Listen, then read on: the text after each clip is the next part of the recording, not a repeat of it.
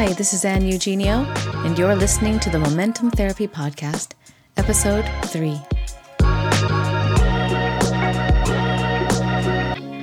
So, the other day I was riding in my car, driving, and I had my kids with me, and I'm feeling just kind of like in a general pleasant mood. And so I started singing just to myself, which I often do. I'm kind of a singy, kind of whistly person.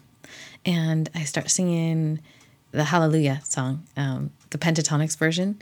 And next thing I know, my daughter Eve, who's next to me in the passenger car, she's like, Hey, uh, my friend said you have a really good voice. And I was like, What? wait, wait, wait, wait, wait. Um, it's just you and me in the car, right? Like, how does how does this person know about my good voice? And and and I and I felt, wow, this this person that I don't even know, this other teenager, got a look into my life and my system, like how I behave in my car with my daughter, which is different than how I behave when I'm in any other circumstance. And it was kind of this feeling of, whoa, whoa, uh, you're privileged because that was an insider look, right? So I was thinking about this idea about how, um, you know, there's an expectation of of control, a feeling of control over the circumstance in the in my car, and how it kind of echoed a lot of systems. So when I'm by myself in my car, I am like a different person.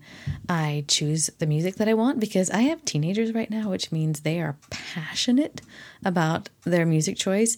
And if I make any disparaging remarks about any of their favorite artists, and it's um, it's just, it's as if I had insulted them personally. So we have a lot of their music on, which I usually generally like, but when I'm by myself, I like to choose something like the Crash Test Dummies or Sara Bareilles, and I sing along, and it's loud, and I just have a good time by myself. That is one way that I experience my car and driving. And then I have my kids with me, and it's totally different. As I mentioned, um, I might sing, but I'm singing a little more quietly. I'm thinking about um, connecting with my kids and and sometimes managing their experience of the car because I want them to have positive interactions with me. And I'm also maybe trying to sneak in a lesson or two if I have something that I want to teach them. Um, you know, it's the go to place for a talk about sex or drugs or whatever it is. I'm also keenly aware if anything on the radio is teaching principles that I don't want to be taught to my children, um, which of course is all the things that are in common popular music. And then I want to have a conversation about it. Whereas when I'm by myself in the car, that same material could come on and I'm like singing along and I don't care. Um, so there's this different system that's operating when my children are there in the same environment. Um, and then my kids' friends get in the car, and the music might get a little quieter, or maybe it gets a little louder. Um, I'm trying not to be seen or heard at all in some instances. And in other instances, I'm trying to monitor um, what's going on so I can make sure that that everybody's you know safe, has their seatbelts on, and is you know being respectful and not fighting over um, not fighting over seats, but instead letting their friends sit down. So I'm, again, now I'm monitoring more people and kind of trying to manage that experience for them. I want the guests in my car to feel comfortable. So each time a new person comes into my car, we have a new system created in which I am operating. Each person contributes and my behavior changes changes. So my question today is does that mean I'm st- that I have a right or a wrong behavior in my car, or that a one way that I should be. Well, we also say, well, I should follow the traffic rules, so we can agree on that one, the larger system. But, um, but essentially, there is the way I behave in my car, how I function, how I show up, is highly dependent on the people who are in my car, and the environment is highly influenced by by the people that are in the car. So I want to compare this to a systems approach to to family therapy.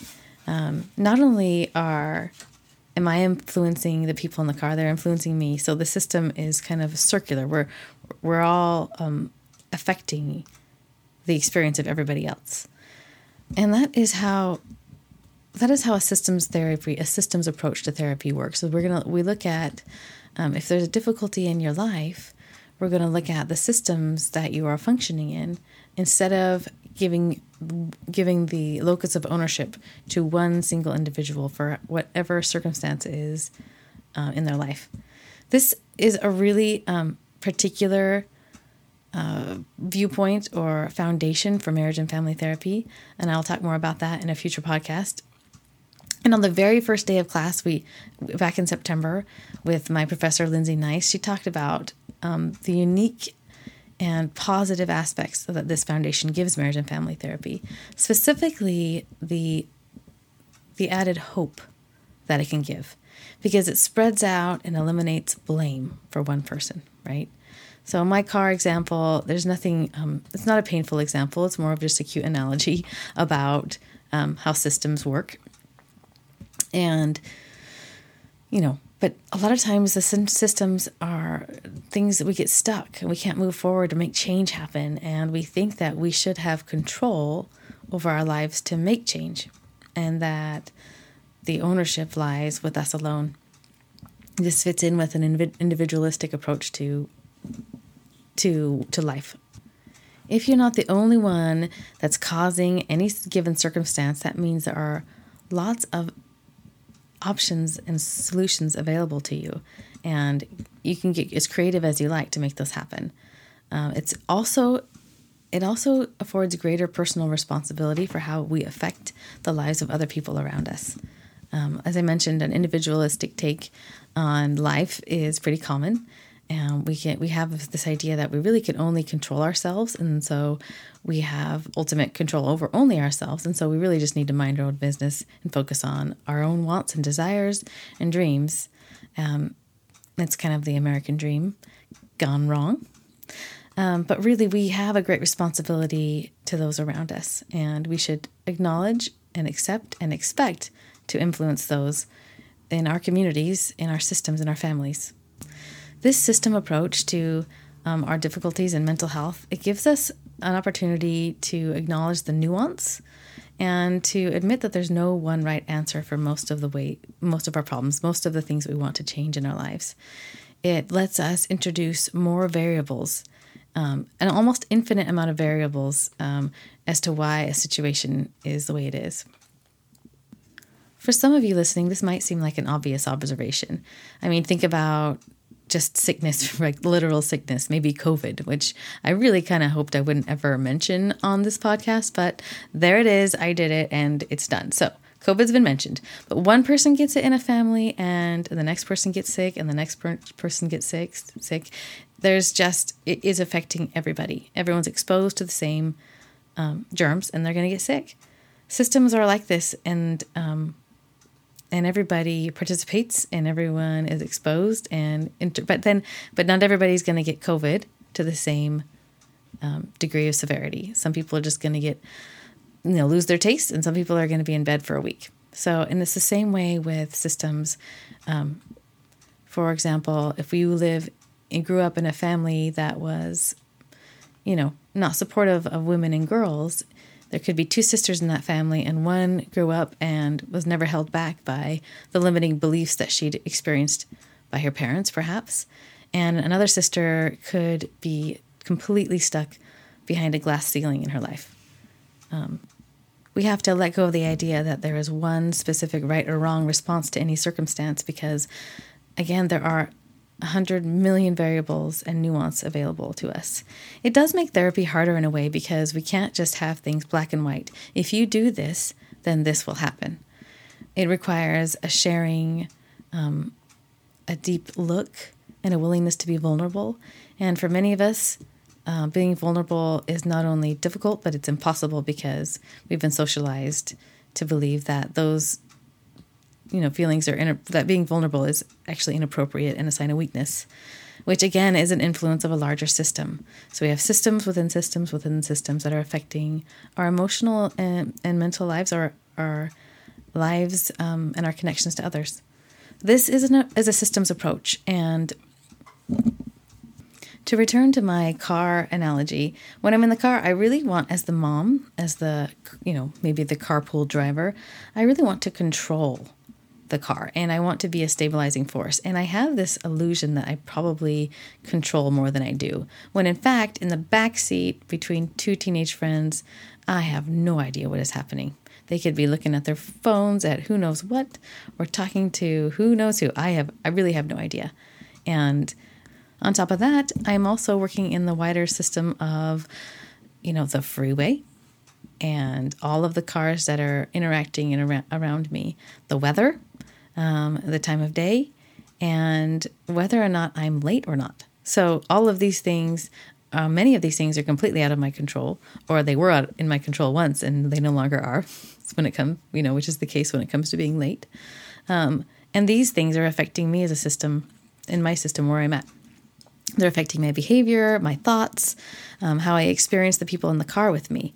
If I had to wait five minutes for one of my kids to get into the car, then I'm a little bit um, irked at them as I drive, and I'm having and I'm speeding and maybe not paying attention. So this is just a great um, analogy and metaphor for our lives and our families, and helping us to slow down and appreciate um, appreciate that we're not always in control, and that by examining, taking a close close look at how we function and the influences on our life and how we influence others is going to be a really healthy thing to do as we try to improve ourselves. Gregory Bateson is one of the like founders of marriage and family therapy and he was very it was kind of a metaphysical guy in my opinion he was most of the things he spoke almost seemed like riddles because he did not have a belief in any one um, one truth um, he said that we can never be quite clear whether we are referring to the world as it is or just the world or the world as we see it and this is kind of the foundation. We we only can see things from where we're standing specifically, and you know, owning owning that and acknowledging that can create a deep sense of humility in your life, which also makes it easier to approach and resolve problems. Um, he also said, There are times when I catch myself believing that there is such a thing as something which is separate from something else. And again, you know, I love these kind of riddle comments um, which he used to teach this principle. So, what does this mean for you in your life? Like, how can this be incorporated? I'm creating this podcast as a library of helps, right? So, what can you do? Well, it means that our relationships matter, how we treat each other matters, and that change is possible and made easier by understanding the complex systems in which we're all functioning, which we're all a part we are often unable to see clearly um, or understand the barriers to help, that we have when we wanting to when we're wanting to change, and it's simply because we haven't been able to be um, aware of the complexities of our situation and our systems. As a little exercise, something that you can do in just a couple minutes while you listen to this, you maybe you can pause, is um, think about a time or aspect of your life in which you are in complete control that you feel like you absolutely control that thing. And yet you you feel powerless to change that thing. There's something about it that you don't like in your life and you seem powerless to change it. So you can pause if you want and think about that for a minute. I will use the example of you know waking up the time that you want to wake up as an adult you feel like you should be in charge of that. Or maybe even a teenager or a kid, you feel like, you know what, this is my body. I can set an alarm, I can wake up. And yet you maybe still struggle with that. You can't seem to understand why you don't have the willpower to just wake up and get out of bed when your alarm goes off. So, if you have something in your mind, it's something different than waking up. That's just my example. Pretend you're a bystander, like a fly on the wall, observing this situation play out. And really take a look and notice what elements are at play that you hadn't maybe noticed or thought of. So, the the to use my example of waking up and getting out of bed on time, you, the the problem seems simple and you just have trouble waking up and you should be able to fix it.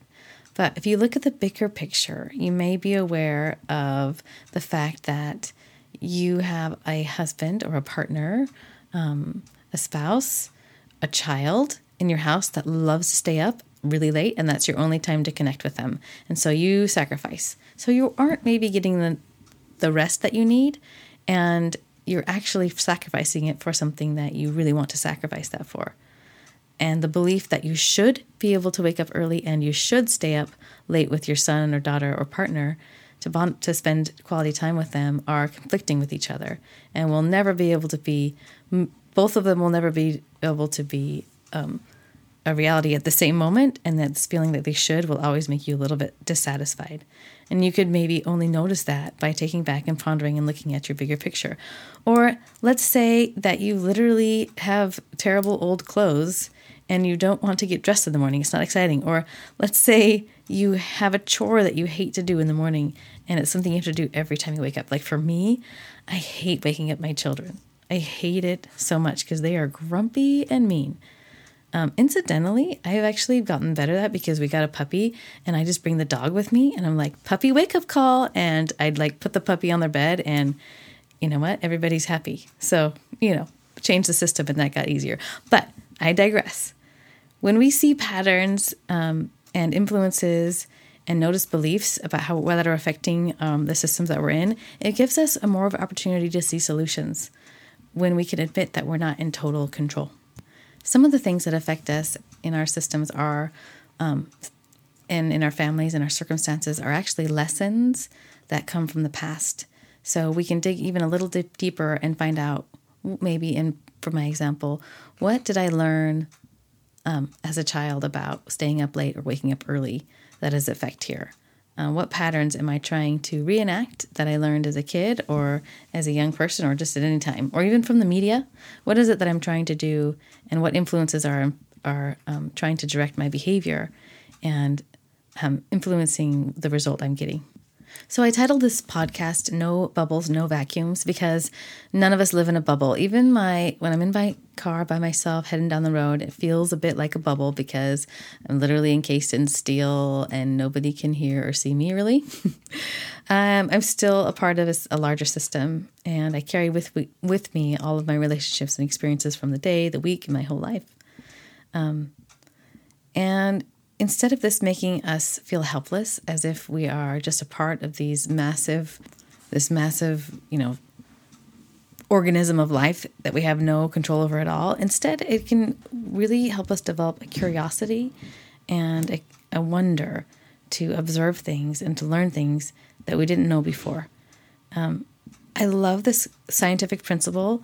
Um, it's also frustrating because you know it kind of creates a paradox but i love the scientific principle that a thing observed is therefore is automatically changed by the observer. So a thing observed is a thing changed by the process of being observed. So just observing the things in your life that you want to change, just observing the systems, the complexities, um, the connections that you have, the influences that are around you, and how you influence others, just observing that alone can create change. Thank you for listening, and I hope you have a great rest of your week. Bye.